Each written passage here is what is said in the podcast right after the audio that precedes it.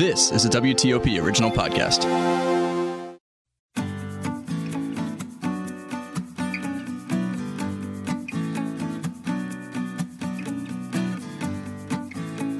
Welcome to another episode of the Vine Guy Podcast. I'm your host, Scott Greenberg. Today, very special guest, President, El Presidente, Mike Reynolds, celebrating uh, 20 years at Hall Wines. Mike, this is amazing. Mike Reynolds began at the inception of Hall Wines shortly after Craig and Kathryn Hall returned from Austria in 2002. Now, initially, Mike served as winemaker and general manager during the infancy of the winery, but was promoted to president in 2006. Since 2002, Reynolds has overseen development of the Hall, Walt, and Baca businesses, including production, vineyards, operations, and constructions. Evidently, he's a busy guy. Mike also leads the vineyard acquisition program for Kathryn and Craig Hall, who now own close to 500 acres of premier vineyards in Napa, Sonoma, Mendocino, and Santa Barbara counties. Mike previously worked for Jackson Family Wines, where he was general manager for both the Stone Street and Verite wine facilities. Before joining Jackson Family Wines, he worked for 11 years at Schramsberg Vineyards in Napa Valley, where he was winemaker for eight years prior to assuming the additional role of general manager. This is hard to believe. I mean, he's sitting right in front of me because he looks great. Too, he can't possibly be old enough to be doing all this stuff. Mike holds an MBA from the University of California, Berkeley, Haas School of Business, and a BS in fermentation science from the University of California, Davis. In addition, Mike is a board member for the California Wine Institute, impressive, a member of the Young Presidents Organization, and vice president at Napa Little League, where he also manages a team. Very busy guy. Mike's youngest son, Jack, provided the artwork for the Hall. Jack's masterpiece, Cabernet Sauvignon. Mike, you're a busy guy. I don't know how you found time to be here with me today, but it is a pleasure to welcome you to the Vine Guy podcast. Well, I'm very happy to be here, Scott. This is great. I mean, that's a lot of stuff. Well, we have lots of projects, so it's good. So tell me about some of the projects. I mean, this is amazing. I mean, first of all, you know, you've been at the inception of Hall Wines. Tell me about the early days. Yeah, so um, so I met Craig and Kathryn Hall. They're very interesting people. Craig is a, a serial entrepreneur. Most of his work in his life has been in real estate, and his wife Kathy. Um, today, they're in their sixth decade of making wine in Napa County, or not in Napa County, but in California. And um, when Craig and Kathy met, Craig said, What do you want to do with your next phase of your life? And Kathy said, I want to make great Cabernet Sauvignon from the Napa Valley. And so they bought their first property in 1995. Um, they arrived there and had every intention to get started, and then Kathy got a call from the White House. Um, she was asked if she would be the U.S. ambassador to Austria. So, um, wait, they, from winemaker to ambassador. Yes, and and so uh, they picked up their lives and moved to Vienna for almost five years, where she served as the U.S. ambassador wow. to Austria. And then when they came back, we got started um, with our wine project in, in earnest. And so uh, we really got started uh, focusing on the Hall brand, which is about Cabernet Sauvignon from the Napa Valley and acquiring vineyards, replanting vineyards, building wineries.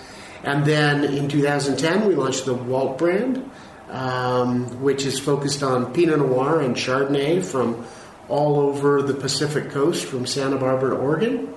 And then in 2017, we launched the Baca brand, which we look at specific vineyard designated Zinfandels from all over the state. So wow. we have some some interesting, fun projects and uh, and some what we think are some pretty good wines. So we've got Hall, Walt, and Baca. Yep. So Cabernet, Pinots, and Zins. Correct. Cool. Okay, I understand. Yeah. Let's backtrack a little bit though. How did you fall into their orbit? Yeah, I mean, I wasn't actually looking for a job when I met them. Uh, close friend of mine um, reached out to me, and they had been doing some consulting for them, and they had put together a job description of someone that they uh, were looking for who knew something about vineyards production and the business side. And she read the job description and she gave me a call and she said, This job description is describing you. Maybe you should talk to these people.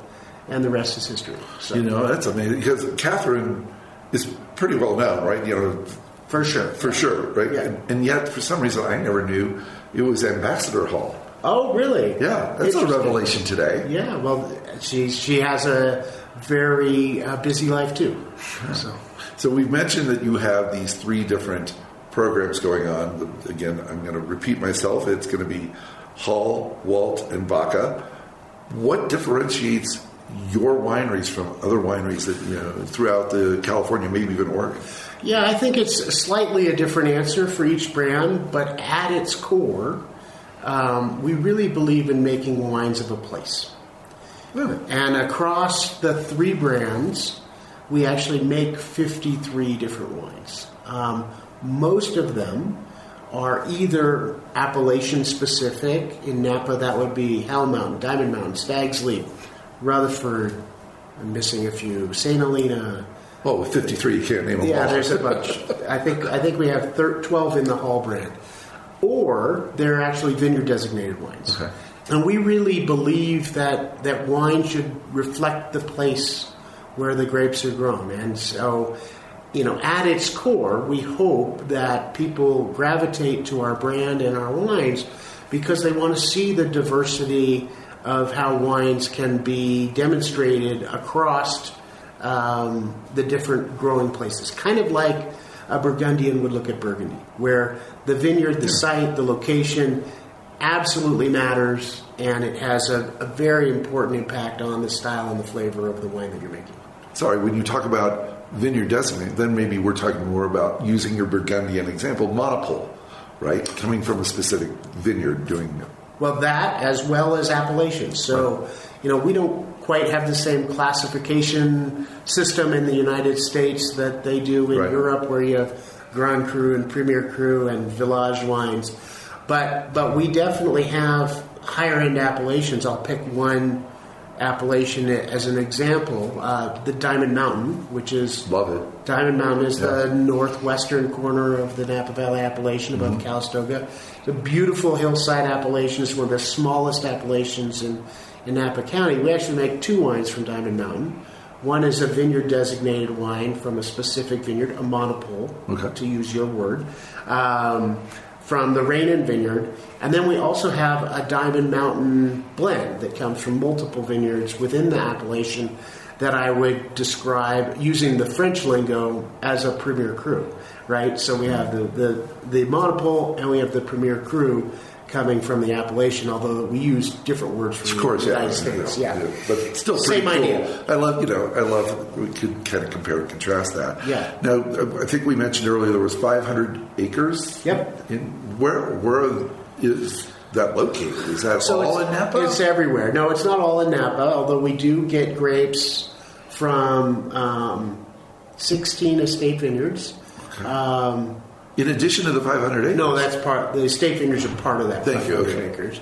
But we actually source grapes from our own vineyards and from partner vineyards from 13 of the 16 sub appellations in the Napa Valley. So we're a little bit of everywhere. And um, because we have such a broad look at the Napa Valley, we really feel like we are more informed than most about what's going on in the Napa Valley because we make wines from so many places and we're really Cabernet specialists as a result, really understanding the nuance of the different uh, vineyard locations in Napa Valley, Valley Floor, Hillside, the different climatic and elevation effects, the soil differences in all the different parts of the valley. And it matters. And it matters. It does. It, Yeah. it, it really does. And and you can, you know, if you if you were in a blind tasting and you had the different appellations lined up, Yeah. I'm sure you could really tell Uh, It's not that hard, actually. right the difference. I mean, Yeah. they have characteristics, and wine is like that, Totally. which is a pretty cool thing.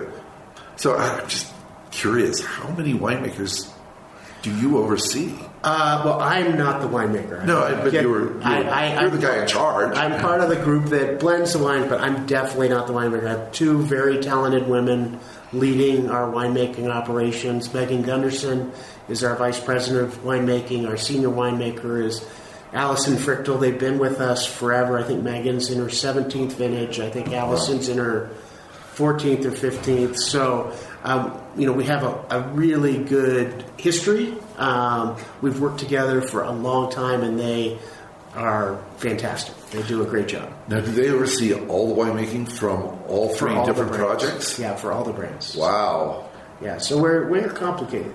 Yeah, that's an understatement. yeah.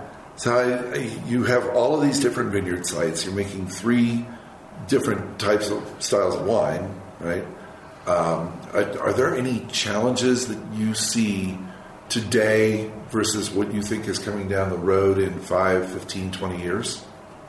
You know, my hope for the industry is that uh, people really begin to understand the importance of where the grapes are grown and that American consumers get more tuned in, not just to buying Napa or Sonoma or Mendocino or Santa Rita Hills, but really tuned into they, they like Diamond Mountain in Napa Valley or they like Rutherford in Napa Valley. They like Howell Mountain in Napa Valley. Or if I flip it to Pinot Noir, right, they like Sonoma Coast Pinot Noir or Russian River Pinot Noir or, you know, where they're really honing in on exactly where the grapes come from because the wines taste different. And for me, it's it's less about the brands that, that overlie, although, you know, I think the winemaker has an important hand in that, but it's really about the vineyards. And I hope the industry goes in that way as we move forward in time. Do, have you seen consumers pick up on that? I think the high end consumers are definitely picking up on that. They're starting to buy places more than they're buying brands. But it's, it's different here in the United States. Um, the brands and the brand of the counties has more power than it does in other parts of the world. So the, the uh, Europeans, for example, have spent hundreds of years branding the place. We're, we're still figuring that out. So. It's, you know, that's really interesting because I've really never thought about somebody diving. Deep. I mean, of course, I do because you know, this is kind of That's what you do. What I do, Yes. But it's interesting because I've never really thought about it from the consumer side when they just see Napa Valley on the label versus a specific appellation or even maybe more a vineyard designate. People can maybe appreciate a vineyard, doesn't it? but I, I think it's fascinating about the appellation because you're right. In Europe, they do brand appellation. Yeah. That's fascinating. One one question, sort of related, and, and again, I, I don't know how to use the word different than challenge, so I apologize if you come up with a better word. Uh, maybe the other word is opportunity, but what do you see the future of, of your three different projects uh, with climate change coming? You know, does it affect you at all? Do you pay attention to it at all? Well, of, of course, of course, we pay attention to it, um, and I am, am absolutely not. Um, I am absolutely a believer that it is changing. Um, however, it's going to need to change a lot before it really makes a, a dramatic difference in the places where we grow grapes. Okay. So, I think over a long period of time, 100 years, I would be con- I would have some concerns if we don't turn this ship around. But in the near term, 20, 30, 40 Yeah. years, I'm not that I'm not that worried. Well, it's you're- not keeping me up at night. You're, you're pretty young looking. Maybe hundred years from now, you'll start making some uh, some changes. yeah. Well, listen, uh, we've been talking about these wines and the place in the uh, uh, appellation. I want to try some, so it's time Sure. to uh, for my favorite part of the podcast. What's in your glass? There we go. Well, we have two wines here. Yep. Uh, one is from the Walt brand, and actually, I brought down some library wines for you to try here. So, uh, again, Walt focuses on Pinot Noir, and we make wine from Santa Barbara to Oregon. So, we actually make wines from uh, Santa Rita Hills, from the Santa Lucia Highlands, from Napa Carneros, from the Sonoma Coast, from the Anderson Valley, and from the Willamette Valley. So across that stretch, it's a thousand miles. And this wine that we're tasting right here is actually a vineyard designate, a monopole, if you will, to use your Yeah, word thank you. um, uh, that comes from the Clos Pepe Vineyard in Santa Barbara County in the Santa Rita Hills. It's actually one of the very first vineyards planted in the Santa Rita Hills uh, by Stephen and Kathy Pepe in the late 1980s. They were pioneers. yeah, I was gonna say that's pretty early to be in the area. Pinot in that area. And the interesting thing about the Santa Rita Hills, you know, if I'm going to top focus on appellations, I'm going to talk about the appellations and what makes them interesting. I dare you. Two things. Uh, first is it's the only east-west valley in California. So the hills actually run east-west, and it there's, it opens right to the ocean, which allows the fog just to roll in. Just a so- funnel. Yes, it's a funnel, and so it has an unusually cool climate. It's pretty far south, but very cool, heavy marine influence. And then the other thing that makes this um, a fascinating place to grow grapes is it's the largest deposit of diatomaceous earth in the world, and the soils everywhere in that appellation are made up of diatomaceous earth. So an ancient seabed Right. that was geologically pulled to the surface.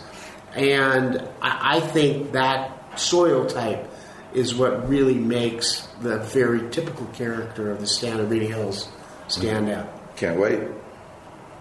Great nose, wonderful nose, very just a, a, very uh, perfuming nose. Yep, very powerful. A lot of uh, dark cherry fruit, some raspberry, a little bit of There's a little lavender in there too. a little bit of floral. Um, Oh, pretty lift. some some really nice. Um, uh, you know, this is an older wine. This is a 2016, so showing some nice age. And then Oh wow, on the palate, it's just a blockbuster. that right? is fantastic. It's big. It's rich. It's got wonderful chalky acidity. It's just it's yummy. That is yummy. That is a good word for this wine. yummy. Um, that is that is absolutely stunning. Yeah, this is not a wine where you have to talk about it too much. You just drink it and enjoy it, and and, and don't think about it too much. Yeah, I am thinking about it though, because I'm thinking about the next sip. Well, there's some more. Yeah, no, this is delicious. You know, I really, um, I mean, I kind of have in my head what I think I would, what, kind of meal I would enjoy this with. But I wanted, what would you, what would you pair this with? Uh, you know, this is it's a pretty big wine. It's a big wine. It's not a light Pinot Noir, and, and that's what we love about this particular vineyard in the Santa Rita Hills. Hmm. You know, my my favorite Pinot Noir pairing is turkey or salmon. I just think it goes Yeah? amazingly well, and and because this wine is so powerful, you can. It's not just turkey or salmon. You could put, you know, some rich glazes on it. You know, teriyaki salmon uh, would be amazing. Oh, yeah. Um, and uh, I'm, I'm, you know, I, I'm just thinking of a beautifully grilled pork chop. that would work. I think would be just delicious. You know, because this is this wine has so much umami in it. Yeah, yeah. right? It just keeps on keeping on. And that's a 2016. 16, yeah. I I had, I brought a I have a whole range of wines, so I thought I'd bring some library wines down for you. Well, when you say you have a whole range of wines, I should probably take just a moment Yep. to, to do- just announce to uh, our listeners that we are here in Park City, Utah Yep. for the Red, White, and Snow fundraiser for the National Ability Center. And I am so thrilled that you are here with 30 of your closest friends. exactly. And uh, boy, I, I, I can tell why you brought this wine because you just want to show off. It- this is a show off wine. This is beautiful. It's good. That's going to turn. That's going to turn some heads. Oh, well. I'm glad you like it. I love it. I love it. All right, uh, what's in my next glass? Okay. So the second wine, also library wine, is a wine from 2014. And it's a Cabernet Sauvignon Okay. from the Hall brand. And the wine is called 1873. So we have a few wines that are not vineyard specific, but they're blends of a certain style. And so even though there isn't an appellation drawn, um, 1873 is derived from the eastern hills of Napa Valley, from Howell Mountain down to Atlas, Atlas Peak. So we pull grapes from from all of those places to go into this wine. We made up our own appellation, if you will. Drawn from Mountain Cabernet, it's a really dense, concentrated expression of uh, Napa Valley Cabernet. Very powerful, very intense. And this wine now has nine years of age on it too, Yeah. so you know that helps soften it and fill it out. And for our listeners, what's that mountain range on that Oh, side? that is called the Vaca Yep. Mountain Range. Yep. So Just to give people perspective, if they ever look at a map, they can see that it's the the vaca, which means cow, I believe. I, I- it's exactly right. Again, I swallowed. That's okay. That's that's got some structure. Yeah. So uh, That is, yeah, I get you. So if you look at our vineyard portfolio, we have a, a real uh, preponderance of hillside vineyards. Um, we we really believe that the hillside vineyards in, in Napa Valley are what makes Napa Valley special. And for those of you who, who maybe aren't familiar with the difference between hillside and valley floor vineyards, um, the hillside vineyards tend to be in shallower soils, um, and so the vines are searching for nutrients and um, water in the rocky uh, subsoils. And as a result, the vines tend to struggle a little bit more. The fruit that's developed tends to be a bit more concentrated. The wine has more structure. And, um, and so, as I said, we're, we're pulling grapes from this whole mountain range to put into a blend. For me, you know, this one has really a wonderful chocolate coffee and a. Thank you. That's exactly. I was going to say this. It's just got this beautiful. You sort of get this black fruit right up front, but in the core you get this chocolate or mocha Yeah. notes that are going on. That it's just it's still here, right? Yeah. I mean, how long we've we been talking? I can still Yeah. still taste it. And there's a You really know, deep, a minute dark, later. dark core of black fruit, whether you call it blackberry or put- call it black what want, cherry, right, or yeah. it's just it, that cassis. dark black fruit with that that chocolate coffee core in the middle of it. Yeah. Wow. And then on the palate, um, I'm going back in. Go go in. Um, you know, it's just really. Uh, I think one of the things that um, does help differentiate our wines from some others is is that we really put a focus on wines having a very kind of rich, full mid palate. Yeah. and you feel you can feel the viscosity and the texture, and it's it's got a wonderful fruit finish, and um, again, it's yummy. Yeah, there's there's that word again. Uh, you know, there's no hole in the middle of that palate. No. it it coats front to back, and and that, my friend, is is really uh, applause to the winemaker for uh, that the structure on this wine. Yeah, it tastes It's- good. It tastes good, but the structure it just really fills out the entire palate. That's that's lovely. I I, I got to go get a steak. I'll be right back. I mean, uh, this is just a beautiful. wine. You know what I like about this wine? It doesn't even need food. No, It really doesn't. I mean, most cabs, no, and no offense meant to anybody in, in Napa Valley or, or Sonoma, a lot of cabs, I won't even say most, but just a lot of cabs, you know, they, they fill out better if you've got, you know, a, a steak or something, you know, that has a, some fat or something to, to help it cut through. This wine, I, I just, I just need a Barca Lounger, perfect. right? This is beautiful. Thank you. Well That's- done. Cheers. cheers. Mm. But also, what's beautiful is spending time with you here at the uh, Red, White, and Snow. Thank you so much for being here this week. Oh, I love this event. It's fun.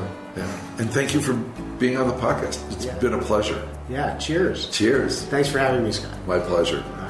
That'll do it for this episode of The Vine Guy.